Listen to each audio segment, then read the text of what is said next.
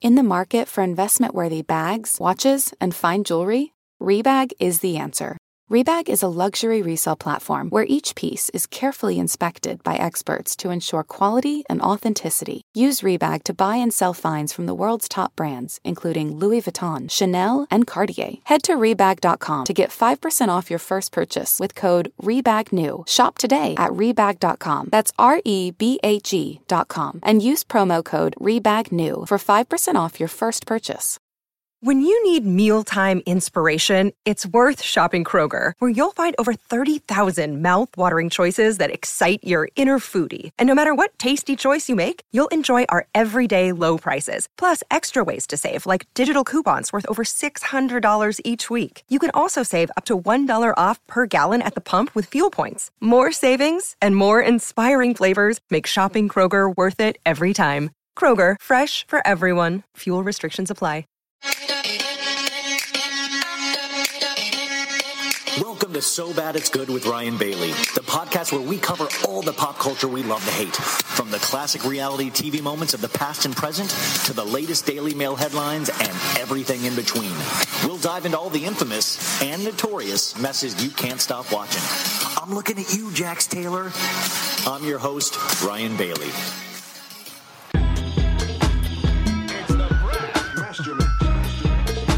Pimpin', baby. Big pimpin',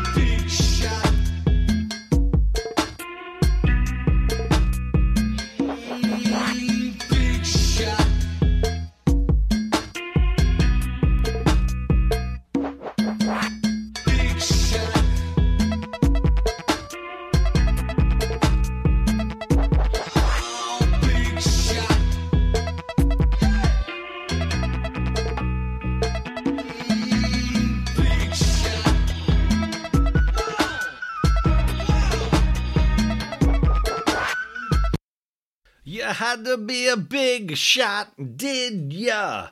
What's up, folks? It is so bad it's good with Ryan Bailey. This is your pal Ryan. What year, what day, what time is it right now? Uh, this is your Thursday episode. This is uh, it's about eleven o'clock at night Pacific Standard Time. It has been a long day, another long day, another long night. Uh, I watch Vanderpump Rules and watch What Happens Live, and then I watch Vanderpump Rules again, and then I listen to Kristen Doute's podcast, which I've got to say, well, a lot of good information on that podcast.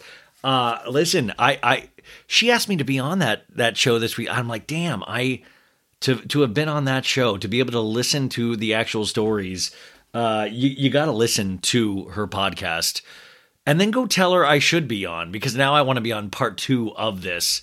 Um, but it was it was really it, it was a great first person account of some of the things from Ariana's perspective right now, which I think we're not nearly hearing enough, and from people that I have spoken with is that, and this is why this is another reason why I kind of really just love Ariana is that um, oh, by the way, somebody yelled at me for saying Ariana.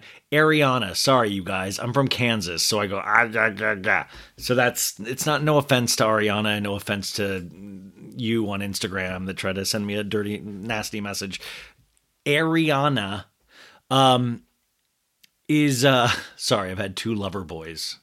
Actually, not bad, not bad, you guys.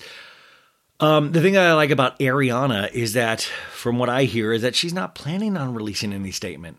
She's going to let everybody, all of us, you know, in Twitter and Instagram folks and and Raquel and Tom release their billionth statement, and and there's not really a statement that she's planning on making at this point.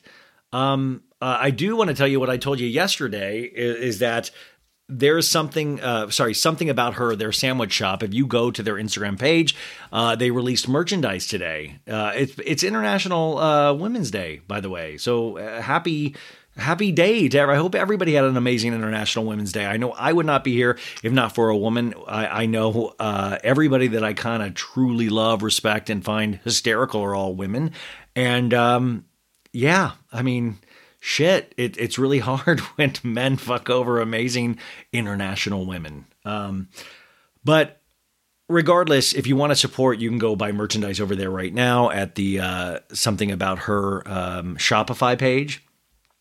But basically, I don't think she's going to be releasing any statement because this has happened. It's it's funny to watch all of the hubbub around her though.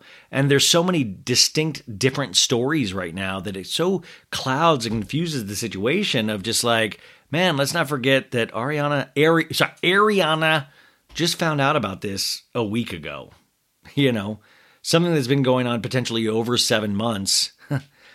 uh she just caught up to a week ago. We just caught up to 5 days ago. But Raquel and Tom have known from the beginning of seven months. So uh, here's the deal, you guys. I there's so much going on right now in my life and this and all that, and I've been uh, busting my hump. Not for you guys, by the way. This is what I would do anyways. So there's no glory in this for me. There's no like me, me, me. Uh, I just naturally this is where my interests lie. So that is why I've covered this so hard. And this is, you know, like I always say, this is like the first reality show that I just genuinely loved with a passion um, as an adult. You know, this is one of those things where I like, you know, we all started, a lot of us started uh, our reality show love with like Real World. And then we went to Survivor. And then we went to Bachelor. And then you went to Bravo and all this stuff. And then it kind of led you to Vanderpump Rules. And Vanderpump Rules, I think, kind of just really ignited uh, a newfound passion in reality shows that I had not had since the Real World. If you if you really want to think of, you know think about it in that way. Um, so what I'm going to do is I'm going to save for this episode all of the Vanderpump Rules uh, issues of the last day because there's a ton. We've got the Black Eye Gate with Raquel. We've got Raquel. I think she released uh, last count 23 statements. Um, we have uh, the Vanderpump Rules episode. We have the Watch What Happens Live with Lisa Vanderpump with no Jax Taylor. Jax, did you lie again, buddy? That's wild. So, anyways, we're gonna do that on Friday. I'm gonna. It's gonna be a glorious spectacle of misery on So Bad It's Good, where I will recap the entire episode that we just saw tonight, and I will talk about all of the surrounding things. It'll be one Vanderpump thing to lead you into the weekend please pray pray to god that nothing happens over the weekend and if it does i will be putting that directly on patreon patreon.com forward slash so bad it's good uh, but today i recorded this episode friday morning last friday morning I, just hours before i found out about the tom and ariana news so this is like a different world this is like you know, this is pre a disaster. This is pre Hindenburg. This is pre Titanic. And um, we have Celebrity Memoir Book Club on today. One of the best podcasts out there. We've got Claire and Ashley, and I've been talking about them and admiring them for so long now and it is uh, it is such a privilege and a joy to have them on. Uh, I look up to them and so much in what they're doing in podcasting, and uh, like I tell them, it is just so fun to go on TikTok or Instagram and see all of you guys talking about these these ladies and their podcasts and what they do. Uh, you know, is literally breaking down these celebrity memoir books so you don't have to and they do it in such a detailed way. I just think uh, it, it's really awesome. So, and if you guys have followed the journey of this podcast, you know it's hard for me to read with my eyes anymore. Not because I have old eyes, even though I do. It's because I don't want to use my eyes to read Heather Gay's novel, you know? So I listen to my Bravo books and we talk about Heather Gay's book. We talk about Lala's book. We talk about Pamela Anderson's book. We talk about Prince uh, Prince Harry's book. I mean, we kind of go, we cover the gamut. I get to hear their story about how they started. And um, I just, I love podcasts that are based on actual real relationships between the two hosts. I think it's just awesome how you will lean on them. You'll get, you know, it's like a brother, sister, sister, sister relationship in a sense. And um, they're going on tour. You guys, they're going overseas on tour. They're doing a tour here. You got to go check them out if you have the uh, the ability to, because they're just great. And I was so lucky to have them on. I don't think they even knew they were going to be on today after the Scandival which my god i keep trying to think of a different name for it and i just i just can't and i'm too tired to think of it. So regardless i'm going to catch you up with everything vanderpump related on friday. Tell your friends. It's going to go remember gloves are off man.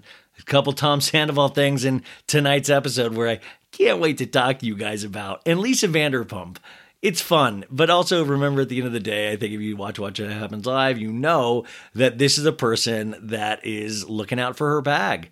I mean, I, I really, I think she cares about these people to a degree, but that's about it. And even she said, Liz, Liz, uh, I love Nicolaine. No, she said, um, uh, remember, cheating isn't that bad. Come on, there's so many bad things in the world. Come on. And I think that's interesting because the thought I want to try to to crystallize for myself in the next day is is that she is she telling all of us that it's kind of okay to cheat. It's par for course. It's normal. I mean, because I, I, think that would actually be comforting to ever, and especially to women. Just go like, hey, accept it. It's gonna happen.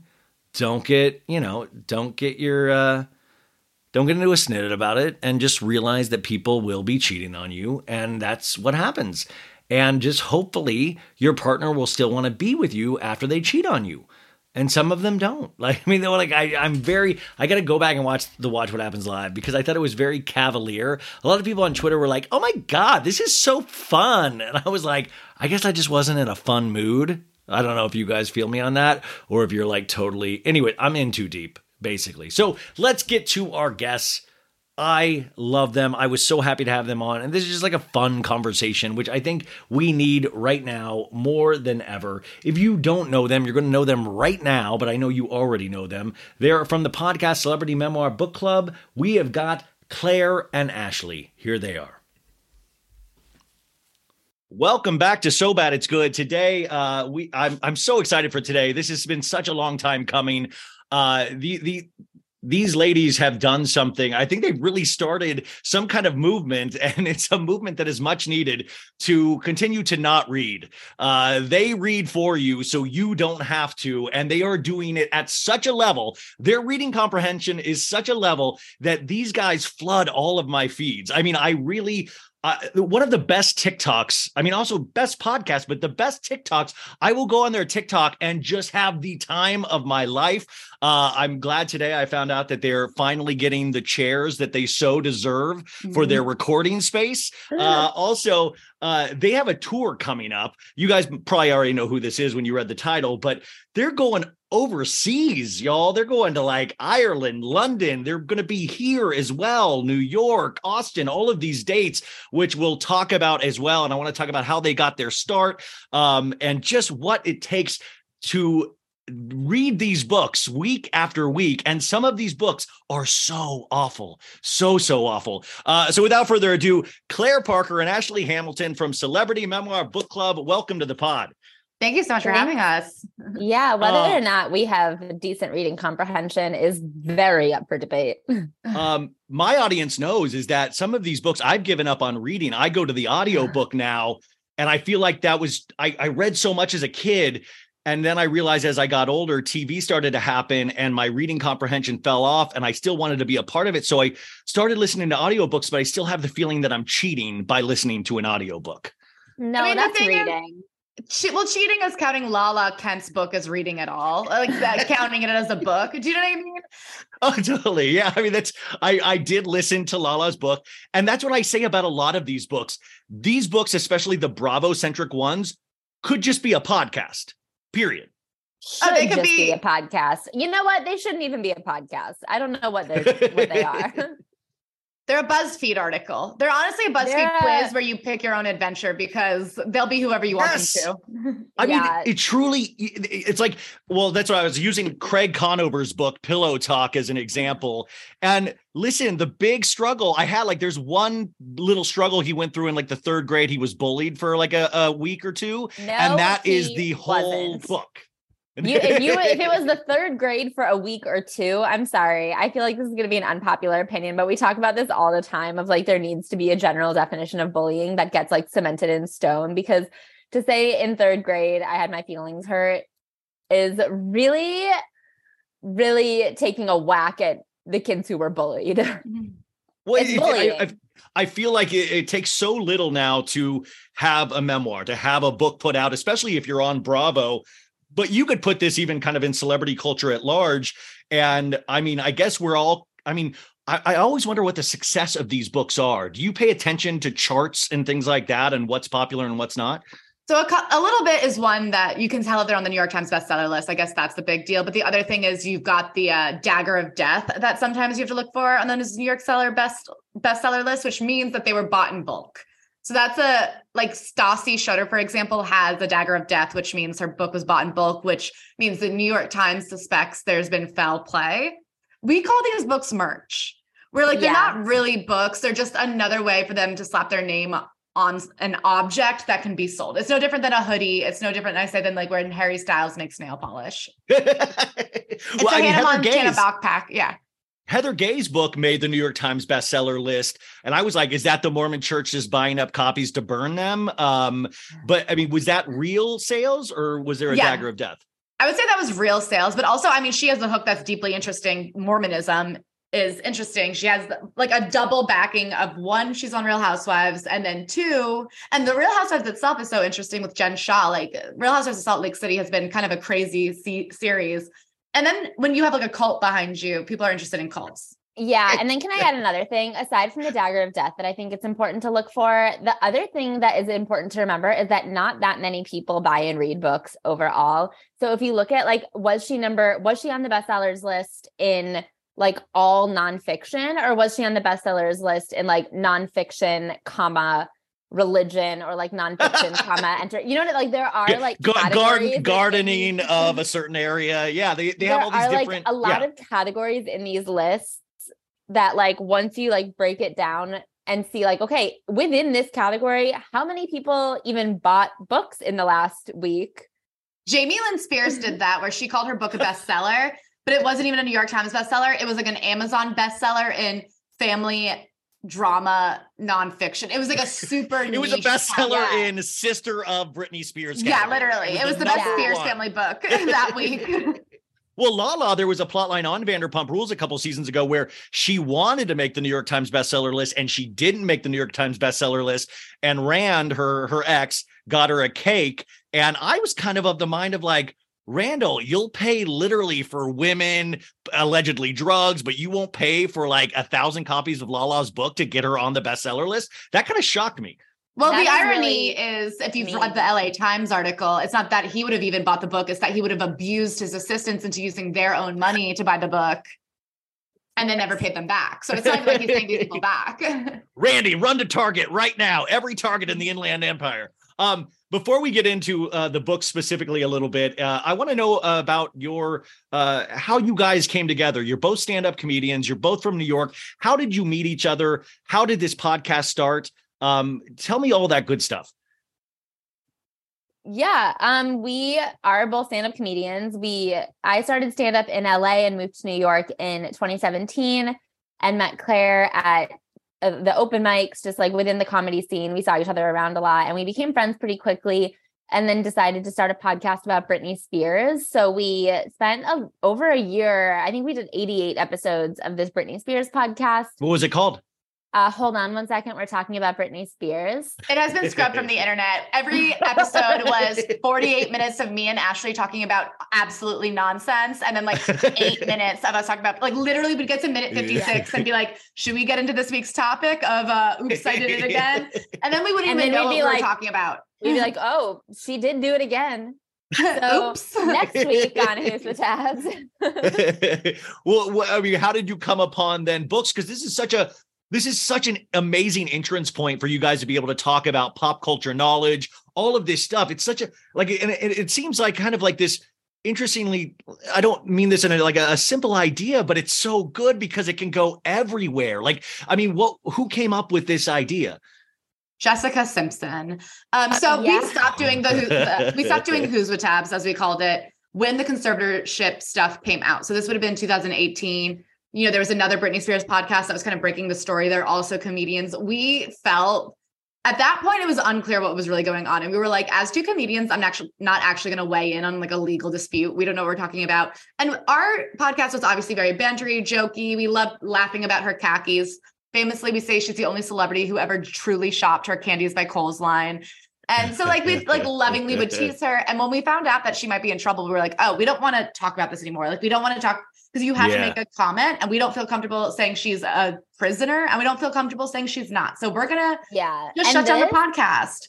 for context, a lot of people like don't really understand the timeline of when this stuff was coming out. This was the spring after um her like Vegas residency was announced and then canceled. And this So like nobody in the public was talking about it. It was all in Twitter standum. This yeah, was it there was like- a, a underground free Britney movement. Yeah, Yeah. yeah, it was very, I mean, it was like 30 people. Like it was very, and people like don't really understand. I feel like when the New York Times documentary came out, that's when everyone was talking about it. The New York Times, that was maybe a year and a half after we stopped the podcast because we were like, oh, this is too, uh, what's the word? so you felt you felt that that was about to. Yeah, I mean, I remember just that Friday like- night it came on that Oh, that, that New York. Times one. Yeah. I was thinking of the word our feeling was like if something is going on here, we are not going to be we cannot help the movement by doing what we're doing. We're not in a position to help. I don't feel I have the credentials to help. So I'd rather say nothing at all than like it because so many people have said to us, like, oh, all of this drama around Britney, the conservatorship, this must be great for the podcast. And that's exactly what we're trying to get away from. We never wanted to be accused of like exploiting somebody's absolute trauma and hellscape. So we left that and we tried a whole other podcast about friendship, female friendship called We're in a Fight with Claire and Ashley. Me and Ashley fight all the time, famously. and it turns out that actually having a podcast about fighting is very toxic for friendship because it really bad. Would not recommend every it. week we would have to think about a thing we fought about. And it's actually not great for a relationship to constantly rehash every tiny little like misspeak. So we had to shut that down. But when we were looking for something else, Mariah Carey had just announced hers and Jessica Simpson. I think Jessica Simpson announced and Mar- whatever. Mariah Carey and Jessica Simpson's book got released, and It was o- uh, what- that was o- open or what was that called? Open book. It was and Mariah's January- the meaning of life, right? It was Yeah. January or February 2020. Jessica Simpson's book had just come out, and then Mariah's book, Mariah announced that she was coming out with a book in November. It was like a whole, and we like started looking into it and realizing a lot of celebrities who were like our kind of era of celebrity were like kind of venturing into phase two, like the second act of their careers, like with a memoir. So we thought it'd be really fun to like read celebrity memoirs. That way we could still talk about pop culture, but we didn't feel like we were exploiting anyone, digging through anyone's garbage because they are putting these books out. Like whether or not they actually wrote them or it was a ghostwriter, they and their team are like fully co-signing the existence of this book. It's nothing like nothing is happening behind their backs for these books to come out. Yeah, So- you're not definitely doing you're not yeah. doing unauthorized biographies. You're doing No. Exactly. autobiographies the, that these people put out.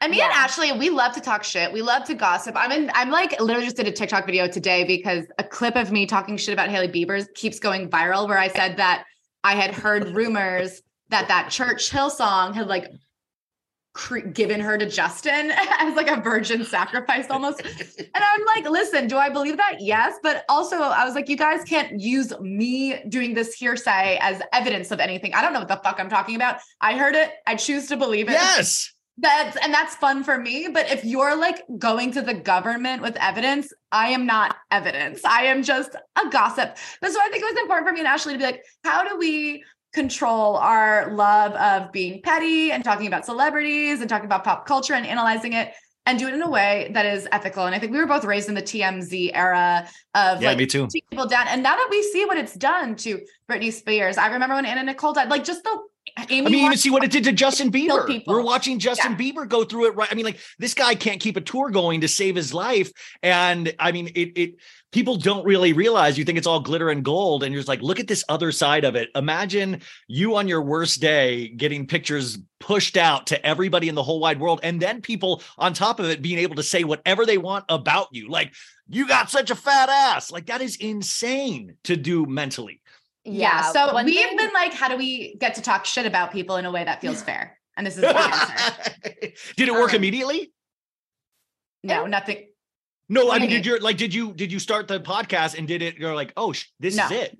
No, This I is- mean, I think we realized that this was like an iterative thing that we were proud of, but uh, you could go, Ashley. But no, it did not blow up overnight. yeah, yeah, yeah. I would say, I would say it was our most success. It was our third podcast that we'd done, and it was our most successful podcast. Like within like two to three months, probably. Like within a couple months, we were like, okay, this is going much better than the others. I don't But even it mean successful, but like to you guys, was it like the flow was like instead of fighting with each other, you actually took that o- the onus off yourself and the spotlight? Did you know the actual like this is so much easier to talk? when you're still- failing at something, you're mad. And we were both doing our full time jobs. And I think it took, and we didn't even figure out the flow of the podcast. Ashley has been going back for uh, ad purposes and listening to the old episodes. And she's like, oh my God, we were so bad at this.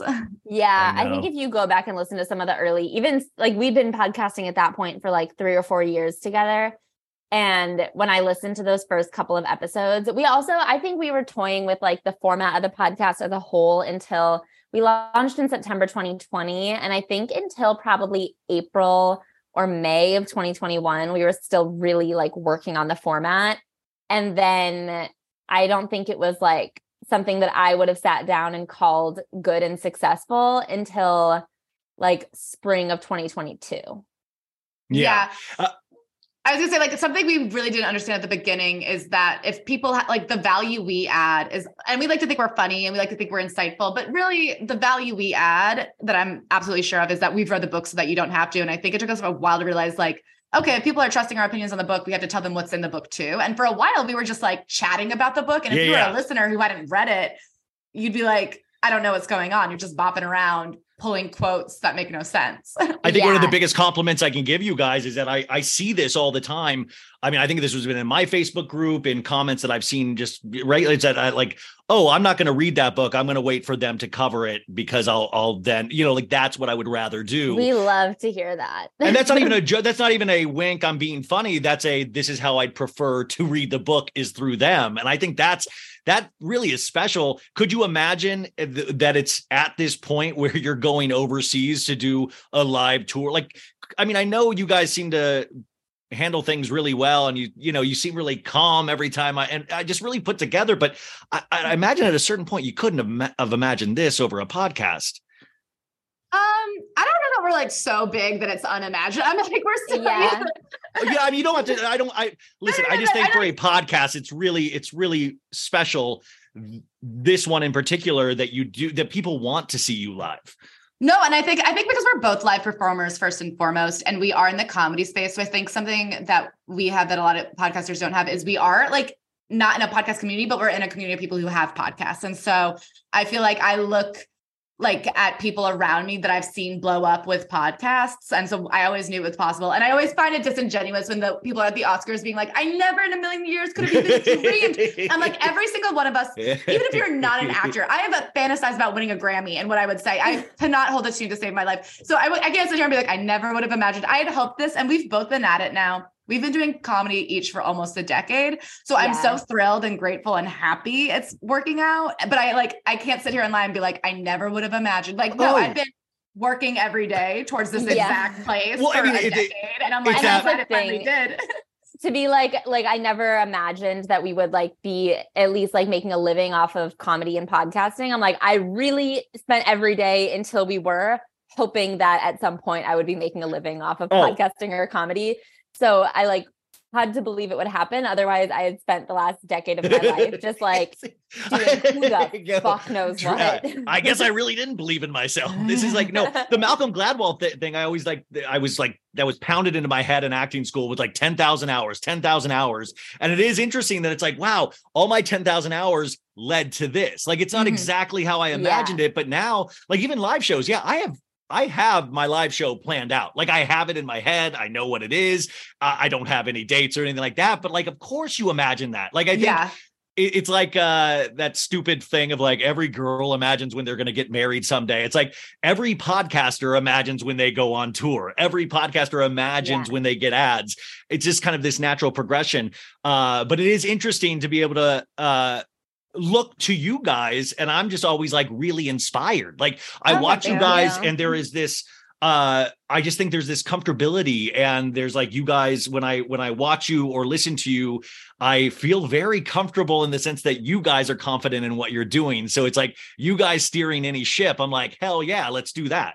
Yeah, I will say another thing that I think has helped is that I think that people who don't who haven't like had their foundation in live shows like view live shows in like a much more complicated way than me and Claire do. Like when we started doing like our first live podcast, we because we came up doing stand up and in the alternative comedy scene, so people were just like throwing up shows in any broom closet or hallway. So like the first venue that we ever did a live show in was a room that I had done stand up in like several times before. So it didn't feel like quite a like, wow, this is it. We're like finally doing a live pod. Like I never thought I'd be live in this room. Like I had already been live in that room. And so it was like very cool that like we had a room full of people who were excited to like see us and our podcast. Like the difference was that we were excited, like we were happy people wanted to see us and our podcast, not that we were like getting on stage to perform. You know? Yeah. No, I, I, I was wa- I was at uh, I, I was one of the presenters that watched what crappens last week at like in Los Angeles at this huge venue, the Wiltern, so beautiful, and it's so funny because at the end of the day, it's just those two dudes with the table doing their thing at such a great level. But there's no like it's it's not like Rihanna. They have there's like seven Exactly, stages yeah. that Yeah. are like floating up and down. It's just them, and that's what people are are coming to see is just them or just you guys. And uh, but in terms of live shows, though, what does a Celebrity Memoir Book Club live show? I was listening to it. You say you guys do a little stand up, you do uh, some audience interaction, you'll do a mini uh, book club report. What what is your upcoming tour going to look like? So we do stand up up top. We actually, it's funny that you're like, oh, I went and saw these guys. It was this huge room and it was just the two of them. We have been told by our agent, he's like, you should get a visual, comp- like there should be a PowerPoint or something behind you. And we're like, so we're thinking about adding a PowerPoint, a visual aspect, but it has been suggested. I'm like, can it be pyro? And he's like, I don't really think that that would add value to your if show. you guys have smoke, if you come out and smoke and things like that, and there's like yeah, the only thing me and Claire have ever really dreamed of is like that's it when we're like, I've always wanted to have a sparkler. Yeah. we were That's thinking it. about getting someone to sing the national anthem like it was a sporting event before every show. That makes But sense. Jessica, if you can get Jessica Simpson to come out with you, that would be amazing. I mean, yeah, Yeah, it would be CMBC. amazing. CMBC with Jessica Simpson opening. I could see be it. man. great. I did mushrooms at the Celebrity Memoir Book Club live show. It was amazing. They had the laser light show, blew your mind. Yeah. Yeah, we would love that. But it's so so we do I stand up and then a laser light show. You guys are gonna come and it's just gonna be laser tag. It's gonna have been like show Hey, everybody put their laser packs on. Try to get Ashley. But we do stand up and then we find a essay written by a celebrity because celebrities love to guest write an essay for a magazine or the New York Times. And so we do like in 15 to 20 minutes, we're able to do essentially what an episode is, but live on an essay. We never repeat the essays or we try we try not to repeat the essays. I guess we as we have more and more live shows, we might have to eventually, but it's always like a one-off thing. We don't record them. It dies in that room. And then we play a really fun game where it's kind of like Would You Rather, where we each have to pick a celebrity that we've done a book on from a deck and we don't know. And we have to like defend why you'd rather go to the moon with Lena Dunham or Kendra Wilkinson. Who would you rather go to jail with for the night? Like Common or uh, who else have we read? Pamela Anderson. Like it's just Yeah. Like who would you like that. rather like be the godmother of your children, Kris Jenner or you know, Olivia Munn. Olivia Munn? You got to go Kris Jenner just for the gifts. I mean, you got to. so then we have to like fight for our person. So we pick them at random. And so like if I picked um Olivia Munn, then I have to like come up with like a reason to try and convince the audience that Olivia Munn would actually be a good godmother. okay. Well, I'm in. I'm fully in. When's the when, when's the Los Angeles date? Come on. We, Let's, it just passed. It was in January. Yeah. What the hell? sold out a, Ty- Dynasty Typewriter. It Oh, sold I out love in a that few theater. days. I could. So- Well, I yeah. wouldn't have been able to even get in if I wanted to. But congratulations, that's a great venue. Um, okay, let's get to the books a little bit because you just covered Common's book, which is what what conscientious uh, rapper, Rap, uh, yes. con- Conscious rap. Yeah. conscious rap. And uh, I hear it's a very uh, slow book. It's a very uh, tedious book at times. Uh, what was your overall opinion on Common's autobiography? It felt to us, I would call it after school special. He's very much somebody who I think has bought into his own branding and now is more interested in just like keeping the checks churning, as corny as it may be. It felt very like things were hard, but if you work hard and smile and respect your mom, it's all going to work out. Eat your vegetables. Yeah. yeah. Um, yeah. Do you? I mean, does he talk about his relationship with uh, Kanye? Yes, a lot. Ashley, do you want to? T- Ashley is from Chicago, so I feel like this Oh is yeah. It's an Ashley question. And she's Um, Jewish, so I feel like she's allowed to say whatever needs Oh, she wants uh, to I say have a very Kanye. complicated relationship with. Con- I, I don't usually now like to talk about him, but I am because I know him and Common had such an interesting relationship. I mean, literally same. I'm like, I it's it's been a really I mean, the thing is, it's not like new what Kanye has been saying. It's just like bigger.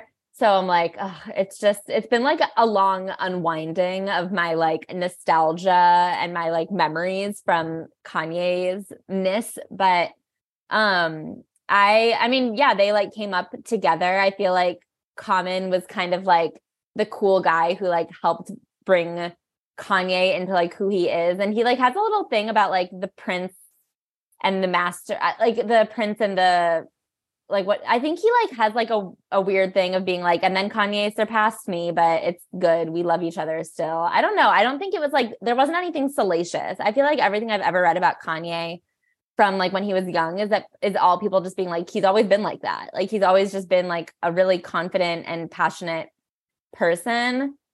Um Yeah, I mean, we saw it in those documentaries. I mean, the con, I mean, the Kanye autobiography that would be. so- I mean, but people that that's the crazy thing about the Kanye. Sorry to get off topic, but like people started. I didn't realize people were like, "Oh, he's always been like this. He's always said anti-Semitic things Well, his entire funny. career." I was like, "What?"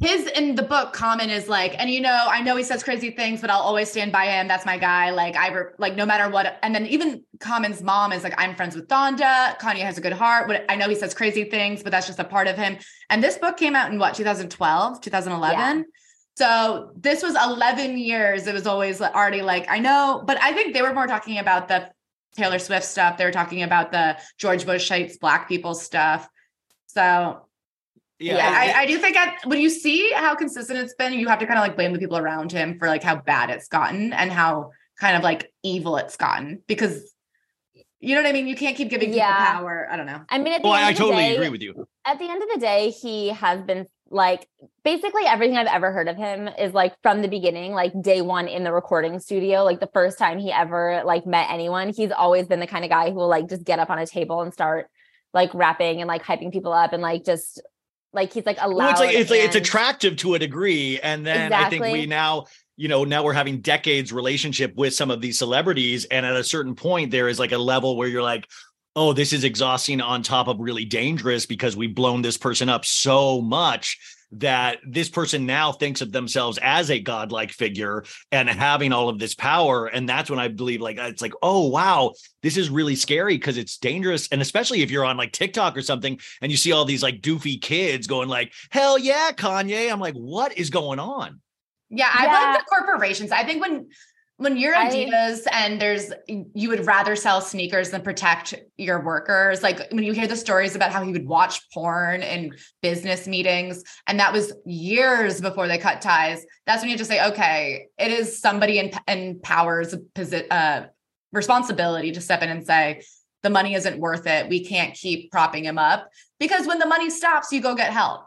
Because you don't have to go get help when a billion dollars is coming in and everyone on your team is getting 10% of that. Nobody well, wants that's it what to I was gonna say. Like, no one wants it to stop, and I do feel like there are a lot of people who will like really, really reinforce a pattern. Like, if the validation you're getting is financial and attention, if people are only going to continue to work with you and continuing to give you attention, positive or negative, it literally doesn't matter. It just is attention and money. And if those two things continue, then like, why change your behavior? If you stop getting work, if you stop getting attention, you stop making headlines, people stop working with you, you're not getting attention or money, you have to change. I keep talking Yeah. about this, and it, it kind of goes even into Housewives and potentially Heather Gay. Is that I've noticed a shift in pop culture where it is, uh, it doesn't matter good or bad anymore as long as it's attention. Like it used to just be like let's let's really try to put something good out there and be popular, and now it's like. Well, negativity, like the, you see the Jen Shah of it all, or you see the like, and the people are like kind of thriving of like, I'm going to put out a stupid statement because it's going to like actually get attention, which Heather Gay's book shocks me in so many ways as I was listening to it because the Jen Shah of it all is barely in there. Like it's barely is like Jen Shah, what a what a powerhouse. Like, you know, like nothing about she knocked me in the eye. Like it was just like what a force of nature. It was just so slim in that. And I thought I was like, what a pussy in a way. I mean, more than slim, she specifically calls out this incredible night that she had on the tab of the business. Like the Yeah. story she shares about Jen Shah is going out for a business dinner where they are three hours late to in a dinner with employees and which is supposed to be supporting them. It's supposed to be like a celebratory dinner where she thanks her employees by taking them a night out. She shows up three hours late, invites the Uber driver, invites the glam squad. They're overpacking the restaurant, and then they all go out, and presumably the business is paying for it. And now we all know the truth, which is that the business was being paid for by scamming elderly people. And it's like, Heather, have some decorum. It's one thing that it happened. You don't have to talk about it in your book, or if you're going to talk about it in your book, you don't have to talk about it in this incredible positive light of like the best night of your life and the reason why you love Jen Shah.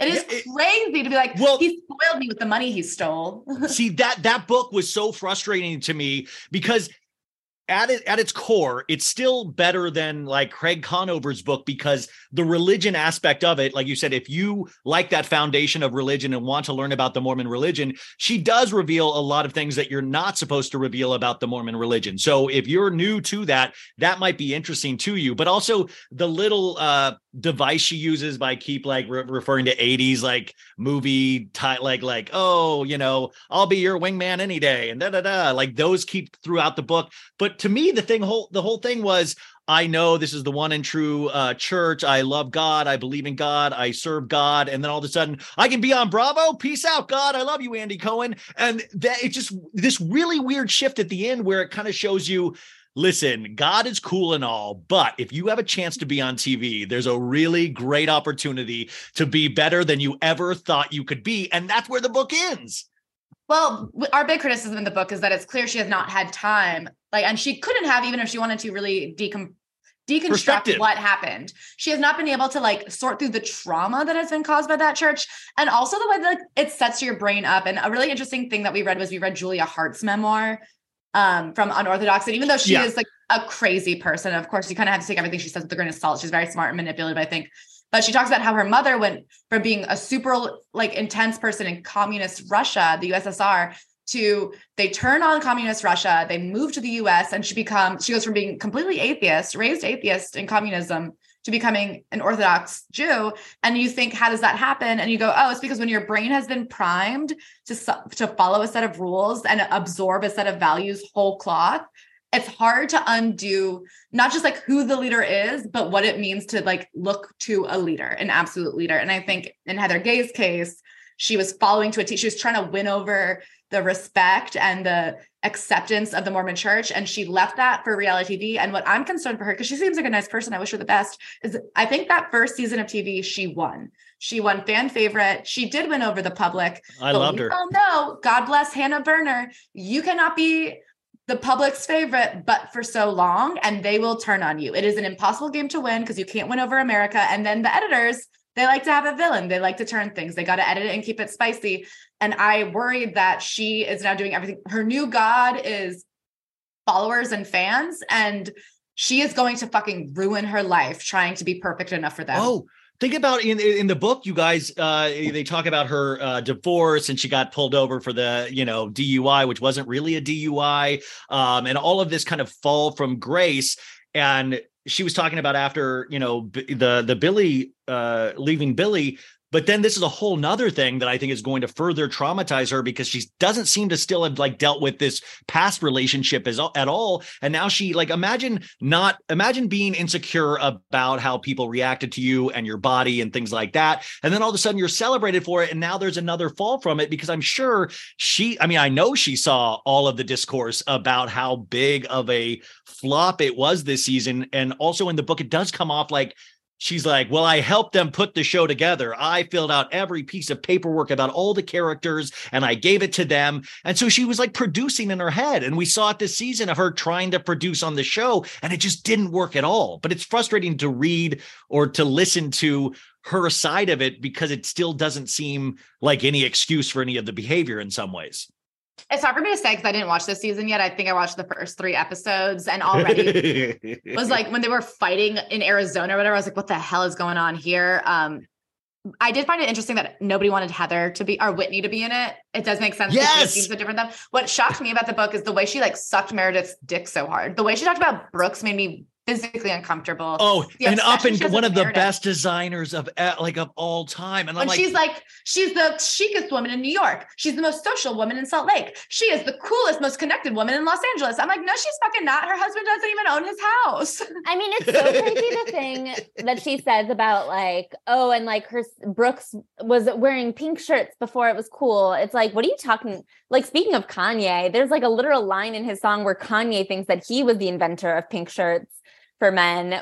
Like, and that was years ago. Well, you we know all what's know the ironic? inventor of pink shirts was like 80s like uh movie villains. Like those were the uh purveyors of pink shirts. Well, she goes before it was gender bending. It one it'd be one thing to say before it was like norm or cool, but she goes before I was like wearing it before it was cool is when it was gender bending. So actually, you can't wear it before it was gender bending because I guess the before it was gender bending was in the 1800s was pink when pink was considered masculine.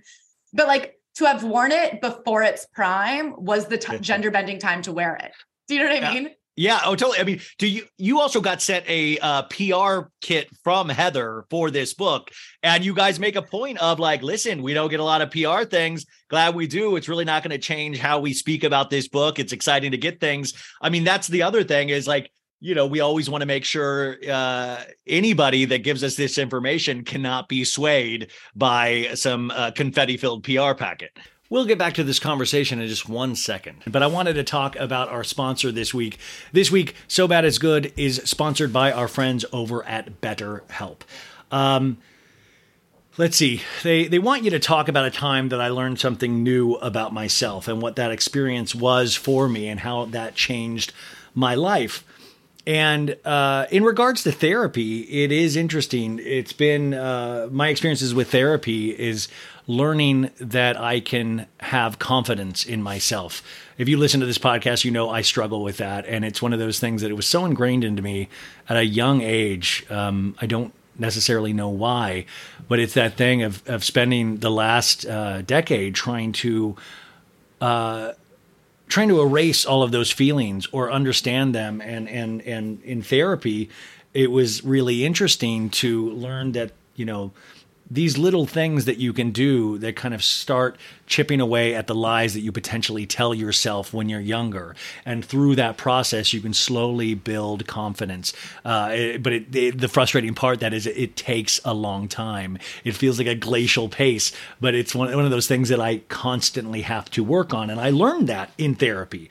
Uh, getting to know yourself can be a lifelong process especially because we're always growing and changing right? Um, the last four years for all of us have been such a growth experience because we were at a standstill for a couple years and it was a real time where you know we should have been taking a hard long look at ourselves but everything was so wild in the world that maybe we didn't you know and it was like this weird stunting of our growths in some ways so now coming out or trying to come out on the other side of this, you know, we continue the journey and trying to figure out who we are as people. Now, therapy is all about deepening your self awareness and your understanding of yourself because sometimes we don't know what we want or why we react the way we do until we talk through things. So, BetterHelp connects you with a licensed therapist who can take you on that journey of self discovery from wherever you are. Um, this is something that has benefited me multiple occasions in my life. Um, after I was separated, after I got divorced, um, it has helped me at different times in my life where I needed something. Like you know how many I, I've got comp I've got self confidence workbooks that I've been recommended from therapists where I actually had to do homework about building self confidence. I know that might sound funny to some of you guys, but it actually really did help. Um, it really helped go this is a problem I'm working on. What are the steps to actually try to work on this problem? And are we seeing any improvement? And you can only notice that after a longer period of time. So if you're thinking of starting therapy, give BetterHelp a try. It's entirely online, it's designed to be convenient, flexible, and suited to your schedule. You just got to fill out the brief questionnaire to get matched with a licensed therapist and switch therapists at any time for no additional charge. So discover your potential with BetterHelp. Visit betterhelp.com slash so bad today to get 10% off your first month. That's betterhelp, H-E-L-P dot com slash so bad. I'm going to put all of this information in the show notes as well. And listen, Tom and Tom, the Toms, Tom Tom, if you're listening to this, I uh, I please use my my product code. Please just go see somebody. It'll be on me. But I think now is the time to journey into self discovery about why you guys act the way you do. Folks, summer is just around the corner, so it's time to say goodbye to those jackets and sweaters and hello to shorts and tees. Now, I wanted to update my wardrobe for the long haul without spending a fortune, and luckily, I found Quince. Now, I have a lineup of timeless pieces I want that will keep me looking fresh year after year. I got a pair of tan shorts, I got a pair of green shorts. I cannot wait to style these for summer, and I gotta tell you, the quality is great because Quince has all the seasonal must haves like 100% European linen shirts from 30 $30, performance polos, and versatile flow knit activewear. The best part? All Quince items are priced 50 to 80% less than similar brands. Quince cuts out the cost of the middleman by partnering directly with top factories and passes that savings on to us. And Quince only works with factories that use safe, ethical, and responsible manufacturing practices and premium fabrics and finishes, so you can feel good about what you're wearing on every level. So upgrade your wardrobe. Go to quince.com slash so bad for free shipping on your order and 365 day returns. That's Q-U-I-N-C-E dot com slash so bad to get free shipping and 365 day returns. Quince.com slash so bad. Tired of not being able to get a hold of anyone when you have questions about your credit card? With 24 7 US based live customer service from Discover, everyone has the option to talk to a real person anytime, day or night. Yeah, you heard that right. You can talk to a human on the Discover customer service team anytime. So, the next time you have a question about your credit card, call 1 800 Discover to get the service you deserve. Limitations apply. See terms at discover.com/slash credit card. There Yeah. was confetti. Yeah. I mean, I It thought that she DM'd us personally. She did DM'd us personally and was like, "Hey, can you read my book?" And then it was so funny because it was clear she didn't understand. I feel bad she didn't understand what we do, but she had seen all of our Harry Prince Harry TikToks where we like go through the book and do prom, essentially promo for it. And she was like, "Can I get the whole Harry treatment where you TikToks about me?" And I'm like, "Yeah, of course we're gonna promote ourselves. Like that's how we promote." Um, but I don't think she knows our reputations for like giving our honest opinions. And I also wonder, I'm sure she does think that this is as good as it could be. We have a little bit of a higher expectation. We felt it wasn't super. Did did, did you feel the whole section about getting divorced from Billy? It was weirdly opaque, no? Like she's always Oh. almost about to tell you what happened. She talks around it a lot in a weird I'm that you're like, so confused. say it I'm or so don't say it. I'm very confused. I feel like a lot of those things, like you know, she would get to the precipice. Like all of a sudden, even in the the the Mormon uh, missionary to to to Paris, or you know, it's like all of a sudden, like you know, the 15 months just went by. Like there's a couple specific stories, but I'm like, wait a sec. There's got to be like 15 months is a long time. Like tell, bring me more into that day to day feeling of the grind of like throwing out crab pots and not getting anything in response. I mean, to me, there was just so much where I was like, this is fascinating. Go further with this because this is real.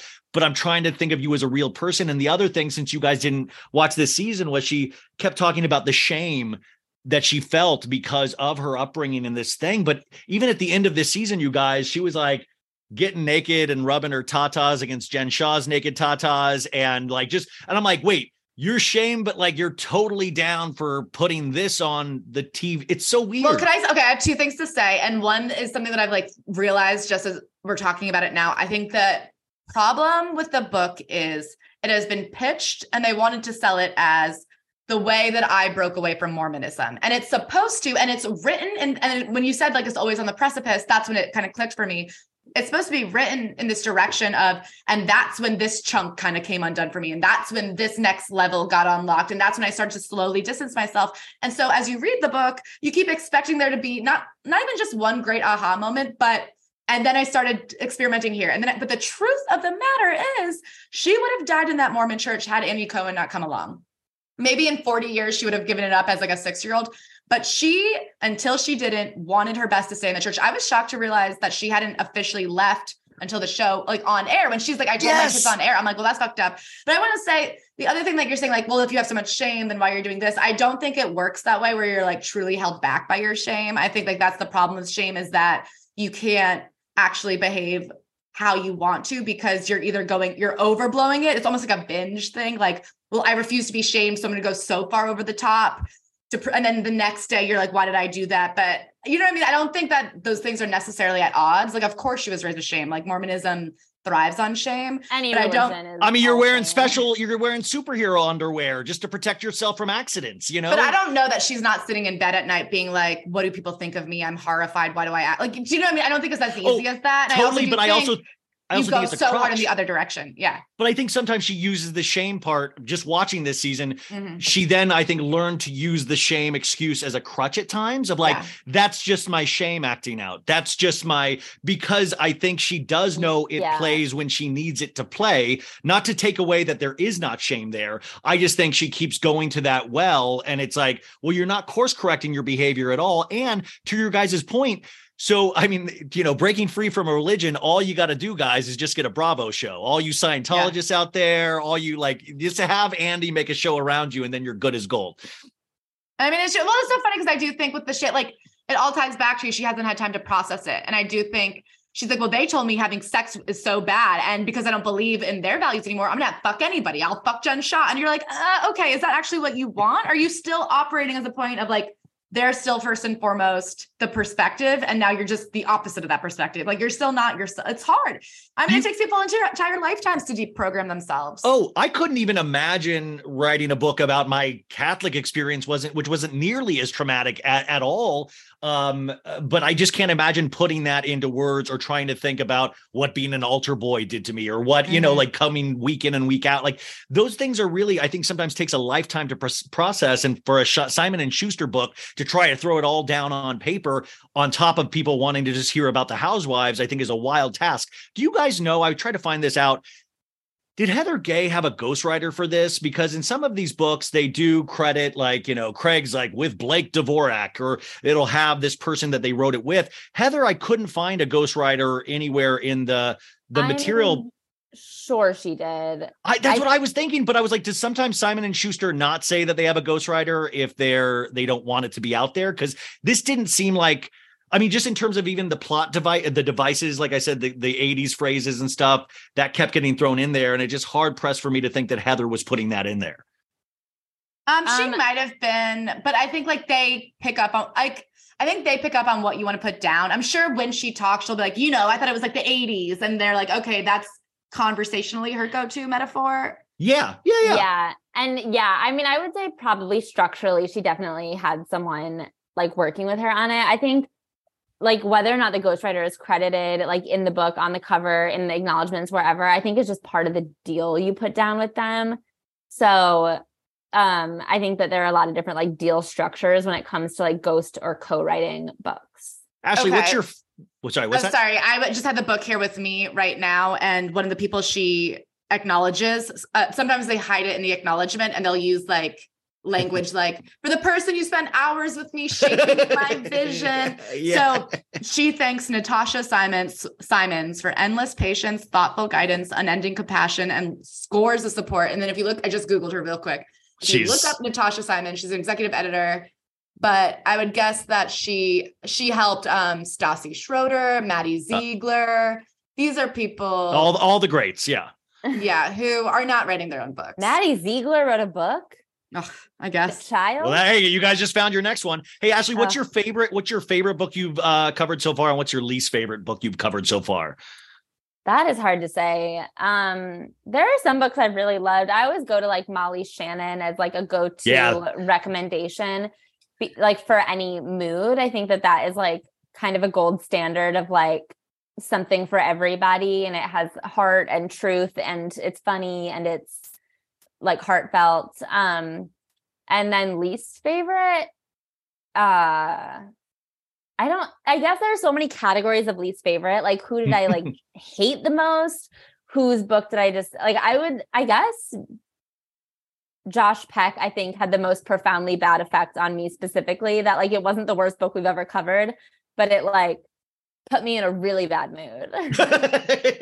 wait, what did wait? What did Josh Peck do, Peck do to put you in a bad mood? He just reminded me a lot of an ex in the way that he is Oh, sorry. annoying and stupid. no, that makes sense. Um, you guys did the impossible, and when Spare came out uh, in the last couple of months, you read it like within, I think, like a day or two to cover it. Is that right? Yeah, I mean, we read most of our books in about a day and a half. But that was Um, huge. That book was insanely so- thick.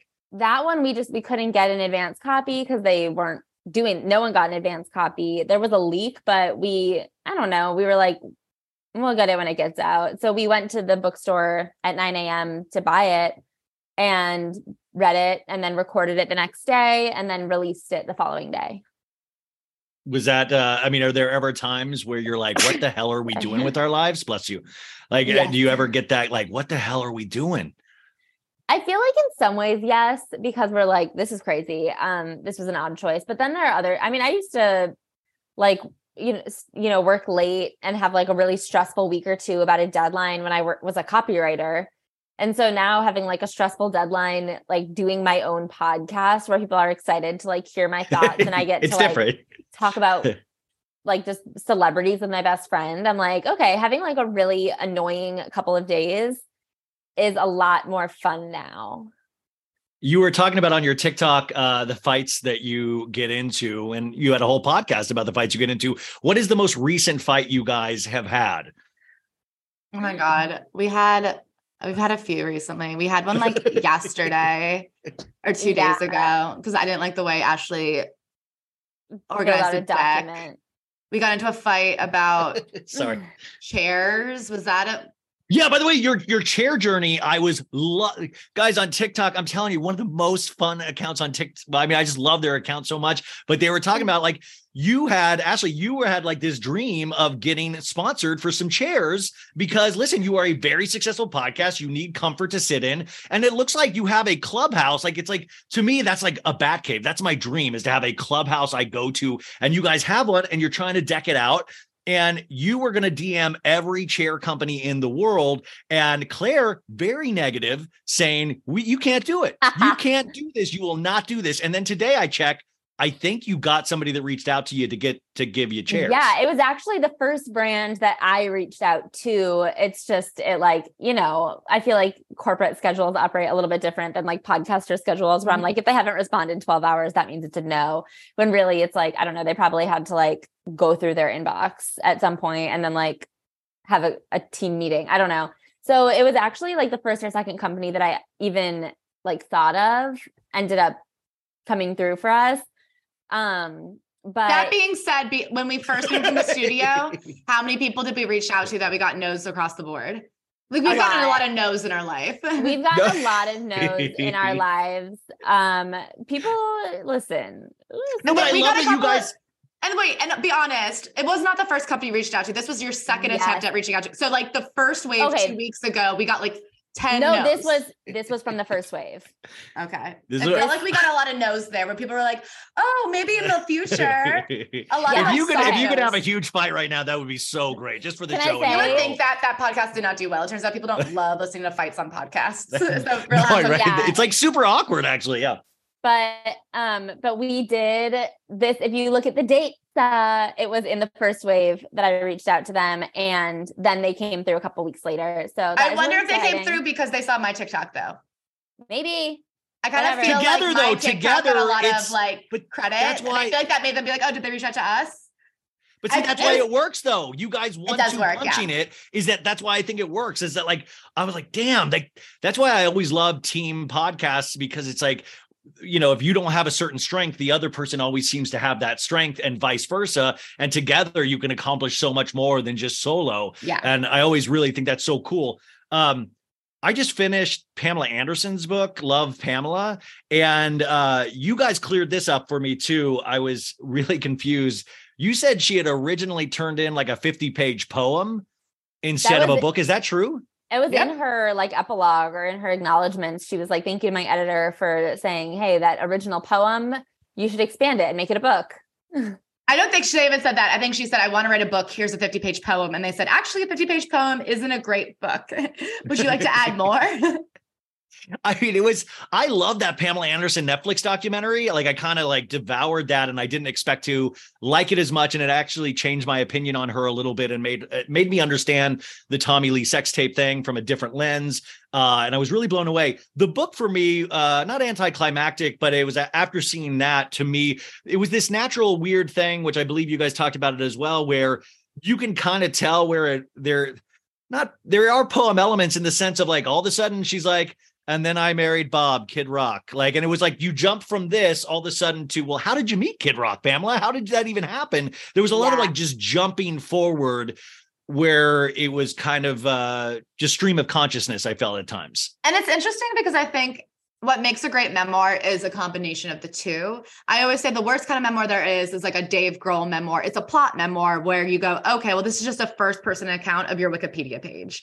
If I say if somebody else in the room could have told the same story as you, then it's not your memoir. I don't want to hear because he does a lot of like, and then I was in Ohio and we were opening up for this band and they ran out of a guitarist. So then I got to guitar for them. And then because of that, I got to meet Prince. And then because of that, I got, and it is very like, here is how I did XYZ. And honestly, it's unless you're very interested in the lore of that particular celebrity, that's not a great memoir. A great memoir is the emotional truths for me. So someone like Pam Anderson, even though I think all those facts, like, well, how did you meet Kid Rock? I think you could Google it. I want what I can't Google. I want how did you feel? Where were you emotionally? Like, wh- why do you keep Yeah. ending up with these incredibly crusty, trashy men?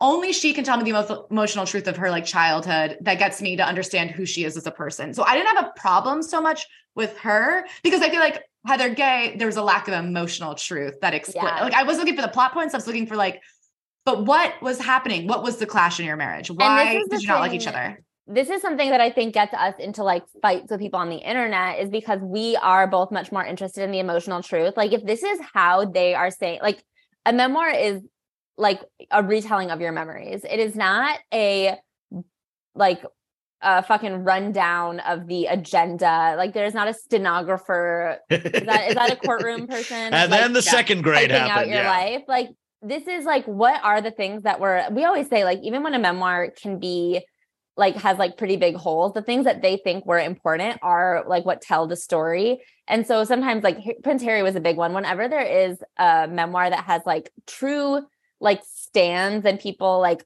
like historians looking at the details will say like okay well this is what happened. And then someone will be like actually the true fact of it is and it's like actually the true fact of it is irrelevant because if this is how they felt about what happened that is like the story that we're looking for i don't give a shit what day of like, uh, oh Yeah, a good example would be like if a celebrity, if two celebrities met at the VMAs or something in 2001, and then they ended up dating and they're doing a memoir. They're like, well, in 2004, I first saw her in this restaurant and she was so beautiful. And then somebody's like, actually, here's a photo of you two on the first time you met. I was like, okay, maybe literally the first time we spoke words was here, but like Yeah. emotionally, when I became aware of this person as an important person in my life, it was this day. Like, and Oh, to say say the internet the internet is so fun you guys you guys know how fun the internet is. It is like i i wrote this stupid tweet yesterday of like i just had ChatGPT write an episode of vanderpump rules.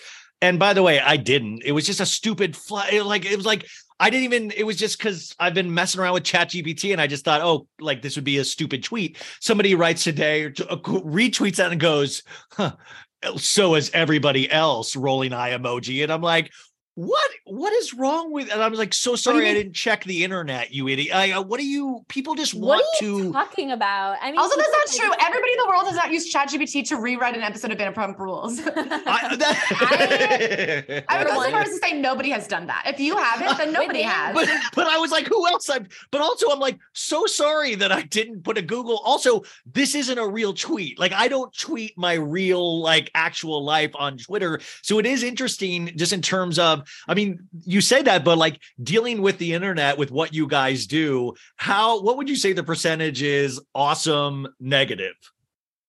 I guess Depends on the video. overall, and it depends on like my overall state of mind that day because like when you look at the bigger picture of it, I'm like, it has given us the careers we have. So that's Also, the truth is the co- and you know, I think anybody who's been online knows this. Ninety nine percent can be good comments.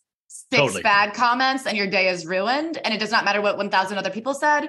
It matters what those six people said. It's So so, it's- hard to explain that to people to the- really have them get it, you know, like the you guys- memoir you- truth of it all is yeah. Well, when you wake Uh, up too, when you wake up and then all of a sudden you're hit, like a lot of, I, I, I'm still getting used to that of waking up and having a bunch of things of people trying to reach to you in some way. And I don't mean that in any sort of bragging way, but it's just, I was used to a couple people like my, including my mom that would try to get a hold of me. And now waking up and like most of it's really positive, but one's like, you're a fucking joke. Da, da, da, da, da. And then you're just like, how did this person find out that I'm a fucking joke? They totally, and that's the one that really sticks and you have i mean it's it's weird because you're bitching about like a podcast or something but it really does like it does make a dent sometimes depending on Oh, the day because they're not bitching about a podcast. They're bitching about you. This is me on my pod. Like, if you hate me, you hate me. And if you Yeah. hate the podcast, that's also the thing. I worked 40 hours a week on and have dedicated my career to. Like, I don't know, it is a stupid podcast, but it is the thing that I have like wholeheartedly worked on myself and am proud of. And yeah like, then i actually pu- I've, I've worked harder at this than anything in my life and it like each day is this grind but it's this kind of beautiful grind of like i've never i've never really enjoyed something as much as this. Do you guys feel that way as well? Because you're also stand-ups. You also have relationships outside of i mean you're getting married I soon know. you're getting like i mean how how is this in terms of like that feeling for you I definitely I'm- think there's for me, like there's good days and bad days. I think I always should remember my worst day doing this. Well, that's not true. But my worst day doing this has probably been one of the worst days of my life. But at overall, when I complain about this, this is the best job in the world. But at the end of the day, it is still a job. And as soon as something starts paying your bills, you have a responsibility to it that goes above like just your love and your passion because you are beholden to the people who listen and pay your rent. So in that way, stand up has become the thing that I think I love the most as like a, a hobby because it's truly a hobby still. That being said, when I was only doing stand up, uh, stand up made me want to kill myself. But I love this. yeah. But I love doing it. And I think that overall, yeah, I will say I, I like one time saw an interview and I like by no like again, by no means are we like hugely successful or famous or whatever. But I saw like one time a celebrity was like in an interview and it was someone who was bigger and they were like, How do you handle the criticism? And she was talking about like working really hard at like working on the idea that like if you let the bad ones in you have to let the good ones in and so she was saying like if i'm going to let bad reviews and bad things affect me then i have to let the good things affect me the same way and there are more good things than bad things if you're like doing it's your so best. hard to do man That is and so, so it's so hard but it is like really important to try and do and i mean i'm not good at it like i'll get a bad comment and like send a voice note to claire like on the edge of tears but like um but yeah i think I don't know why I laughed at that. Sorry, you left you left a crying voice note, hysterical. No, I I just because there's so many times where I feel like that where I'm just like, oh my god, I'm not used to having people have opinions on everything that I say. And uh, uh listen, I realize that a lot of the things I say are stupid, and I've realized that my entire life. You're just catching up to it. Uh, we just have a couple more minutes uh here. Also, really quick, that Pamela, you know what really stuck out of that Pamela Anderson book is that, and this didn't come in the documentary, that her dad drowned a bag of kittens. Do oh my did you- god do you remember that moment? yeah. there is a lot of animal Like- cruelty in the 80s that this is Who did we not the just first- read? Oh, Someone- steak tooth. Her dad or her mom, she like casually mentions that her mom bought her a puppy once and then ran over her the puppy with her car two days later. And we didn't even bring that up in the It was something that I like can't even talk. I can't even talk about that stuff. Oh, I like. I was shocked hearing. I was like, "Wait a sec, did that?" Just, and I rewound it just to like make sure I heard it correctly. And then she just kind of goes on of like, "My father was a complicated man." Da da da. there's a lot, a lot of animal cruelty that we've read that I just like. I don't. I think most of the time we don't even bring it up on the podcast because I like can't talk about it because I'm just like, how do we even get into this without me wanting to die? Yeah, I was just there was just one moment that really like stuck out to me because it was like, oh man, in the documentary, just like my dad's ama- like my dad had fights with my mom, but overall is what an amazing man. And then I heard this and I was like, that's that's a horrible guy. Um, you have a Patreon as well. How do you differentiate? Uh, you have the the the main feed. What what's on the Patreon? Because you're. Uh, by the way, I got to be on the Patreon a long time ago, and I think there was some audio Yeah. issues where, uh, or some you guys couldn't. One of you guys couldn't hear me or something like that. But it was like I, uh, you're. I, I don't know if that was the case, but it, it was so awesome. What else do you do on the Patreon? Um, we talk about the weather and our commutes. It's really us. Like, if you like our friendship, it's us like bantering. And then we'll talk about like this week we talk about Hailey versus Selena. We'll talk about something we watched on Netflix. It's really open ended for everyone we want to talk to. You. Sometimes we have guests, which we love. What do you guys think about Hailey and Selena? Really quick. Oh, overall, we think it's a stand war, not a, a person to person war. Like, I think. Do you think we'll that- have to take up arms? Do you think this is going to go? I think this is what I literally keep saying. It's like World War One, where the eyebrow mm-hmm. photos was the shooting of Fran- Archduke Franz Ferdinand, where it's like, okay, the incident itself is just a trigger for something that's Oh, been yeah.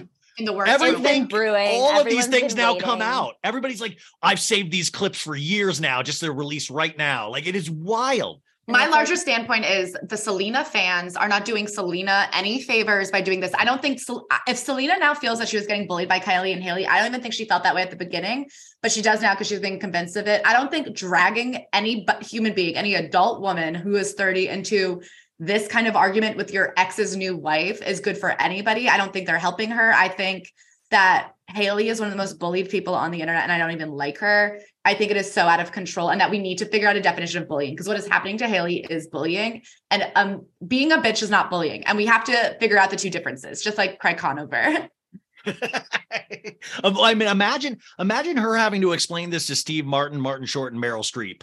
Like, here's what's going on, you guys. This girl, Hailey Bieber. I mean, like, I just always think about like, imagine, like, Selena has this kind of really interesting, amazing career, and imagine her explaining it to these other luminaries that she's working with. And I always like, does Steve Martin and Martin Short have to take a side in this? Like, do they have an opinion I mean, on this?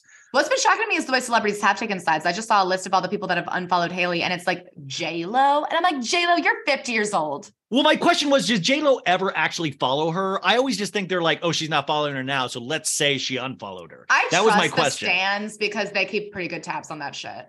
They like have Yeah. an inner working, like somebody who is a J Lo stan has follows J Lo and knows exactly who she follows and keeps. I don't know. I could see it. The other thing is, is it J Lo? Whoever mans J Lo's Instagram, following Hailey, who could be a 23 year old Selenator. Yeah, I love that it's all like it's all these social media accounts are always some like a lot of them are run by other people. So that's that's the real opinion makers right there, or the people that run these accounts. Like Kathy Hilton doesn't run her own account. Like I hate to break that to people. So these things that she says and does that are wacky are sometimes actually put out there by somebody that works for her. Yeah, I would say overall, it's all just like I don't know, a bunch of it. It was just like a an inst- inciting incident that has like led to permission for both sides to like fire everything they've got. Um, are you allowed? Are you allowed to tease any books coming up as as we? Well, of Finish course, we're doing Yeah. Paris. That comes out in March. We're doing. How can you not do Paris? Yeah, Yeah, we've got Padma Laksh. I don't know when this comes out, but Padma is coming out. it's coming out next week. Yeah. And then we've got. Wait, was we're doing- Padma's book good? Did you get that at advance copy? We liked it. No, it's, That's it's like- old. five years old or something. Oh, okay. Yeah. so Um, you no advance copy yet. We have some like the new ones that we're doing coming up. We're gonna cover the Paris Hilton book when it comes out. We're gonna cover Minka Kelly when it comes out. Elliot, Elliot Page, when it comes Page. out. Um, Oh. but the we have a, a lot of other fun ones too that are just like books that already exist. Padma Lakshmi. We're doing Seth Rogen soon. We're doing oh, the um, yearbook one. Yeah, What's what the else? most requested book for you guys to cover? Like, do people like keep? coming up. You know, Yeah. people always be like, have you seen that Prince Harry's coming out with a memoir? And it's like, yeah, that in my line of work where all day I think about celebrity memoirs, the biggest celebrity memoir of all time. Yeah, I've heard about it. Would you ever one touch that- the Kris Jenner one? we did it. we it. did it. You did it? Yeah, What- I mean, like go- two years ago, maybe. Everybody says it's like weirdly uh tawdry. I don't know if that's I, I haven't read it, but like Well, It you was know, I think the early in it was so early in the Kardashian empire that I don't I don't think that they had like fully crafted what they were doing yet. So it was like saucier than I think anything that would come out now. my argument would be obviously it's like on the eve of Kris Humphries marrying Kim. So like it ends with and look, all my kids are so happy. Kourtney's with Scott, Khloé's with Lamar. Uh, Kim is about to marry Chris. Everybody's settled and we're all growing up. So that's kind of silly. But I would argue that you already see in that what I think is one of the geniuses of Kris Jenner, which is that she is more than willing to take a hit. And so I think, you know, she's always jumping on the bombs reputationally. She's happy to be the villain. And so she really does paint herself as a villain in a way that I think always like covers everyone else's ass. You know what I mean? is the best way to read these books sometimes years after they've come out, do you find? Mm, It definitely No. depends. Some of them, I mean, it depends on the books. The good, I would say a good memoir is supposed to not exist in the moment. Like, I think the Kris one kind of holds up, honestly. It's, I wouldn't call it a good memoir, but like any of the ones that we've read that are good should not have to be read in the moment. The problem is a lot of the ones that we do read are released for that moment. So sometimes we'll, like that Heather Gay's book was like meant to come out this year. Like Lala Kent's book was like commentary on information that was like currently happening. Um, so you know, sometimes we'll read a book that like kind of served that purpose, but we'll read it five years later. And so we're like, okay, well, this book was intended. Jodie Sweetin is a good example. Like that book came out a long time ago and it was intended to be like a a little bit of assistance for her reputation while she was like fighting for custody of her child. And, And one of the most interesting things I think that would change about that book is she was adopted and she was told Mhm. by her parents to lie about being adopted so that nobody questioned that they had their adopted daughter working a hundred hours a week. And at the time she's like, but it was because I loved it and I love it. And they were the best parents ever. And I never felt bad about anything. And even though I like, and she, and then you find out at the end of the book that she, her custody agreement says that her parents have to be present when she's with her daughter.